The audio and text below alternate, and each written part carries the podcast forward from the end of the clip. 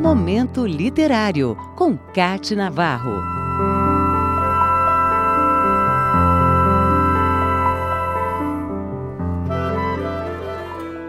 Dia 7 de janeiro foi o dia do leitor e é tão bom começar o ano celebrando quem lê e permite ser lido.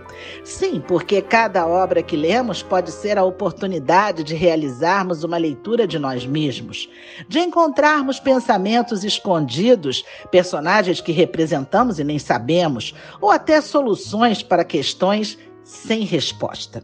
Por pensar nisso é que vou até o livro A Arte de Ler, do francês Émile Faguet. A mais recente edição deste livro leva o selo da editora Casa da Palavra e foi traduzido por Adriana Lisboa. Emile Faguet nasceu em 1847 e morreu em 1916. Doutor em literatura, escreveu para vários jornais e revistas da época e foi um crítico que falou sobre vários grandes autores e filósofos. Pois este homem do passado escreveu um livro de pouco mais de 100 páginas que demonstra o quanto ele é um homem do presente. Com linguagem simples e direta, bom humor e exemplos fáceis, Emile Faguet nos mostra que existe um conjunto de técnicas a serem seguidas e que podem nos ajudar a sermos bons leitores. A primeira delas é compreender que é preciso ser lento na leitura.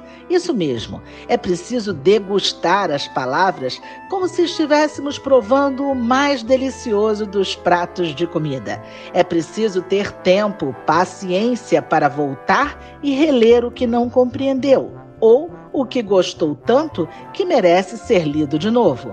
O livro é de 1911, mas o que está escrito poderia ter sido publicado ontem.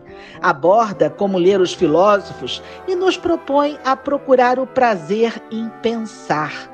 Indica que é preciso manter distância de dois erros comuns ao leitor: achar que o autor está sempre certo ou acreditar que está errado. E assim não chega ao equilíbrio. A distância entre os exageros do certo ou errado é a liberdade de espírito.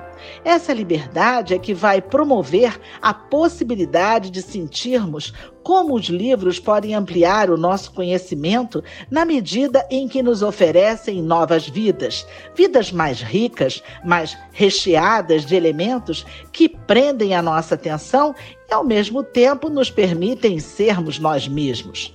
A ficção, dessa maneira, seria capaz de nos ensinar a prestar mais atenção no outro. Emile Faguet vai além quando ensina também o prazer de ler textos de peças de teatro. Convida para que façamos isso em voz alta para experimentar a vida das personagens. O mesmo vale para a poesia, que ele sugere que tenha uma primeira leitura em silêncio para obter o ritmo dos versos e depois em meia voz. Não é uma leitura eloquente, mas uma leitura particular na voz de cada leitor. Assim, a poesia ganha melodia. Emile Faguet também não deixa de lado um dos melhores sentimentos que é o de rir e fala dos textos bem-humorados e sua capacidade de mudar para melhor o dia de qualquer leitor. Escritores obscuros e maus autores também têm lugar no livro, que sugere que é preciso dar ao leitor a oportunidade de ler o que ele procura. Com coragem, Emile Faguet ainda descreve uma lista breve dos inimigos da leitura, como o amor próprio, a timidez, a paixão e o espírito crítico. Aconselha a não ler uma crítica ao livro antes de ler a obra e no último capítulo de A Arte de Ler, nos lembra que é muito interessante reler um livro.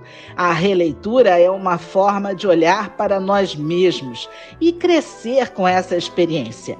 Afinal, quem já não leu um livro na escola, por exemplo, que não gostou quando era criança ou adolescente, e anos mais tarde, já adulto, ao reler, percebe o quanto lhe escapou da obra quando era mais jovem?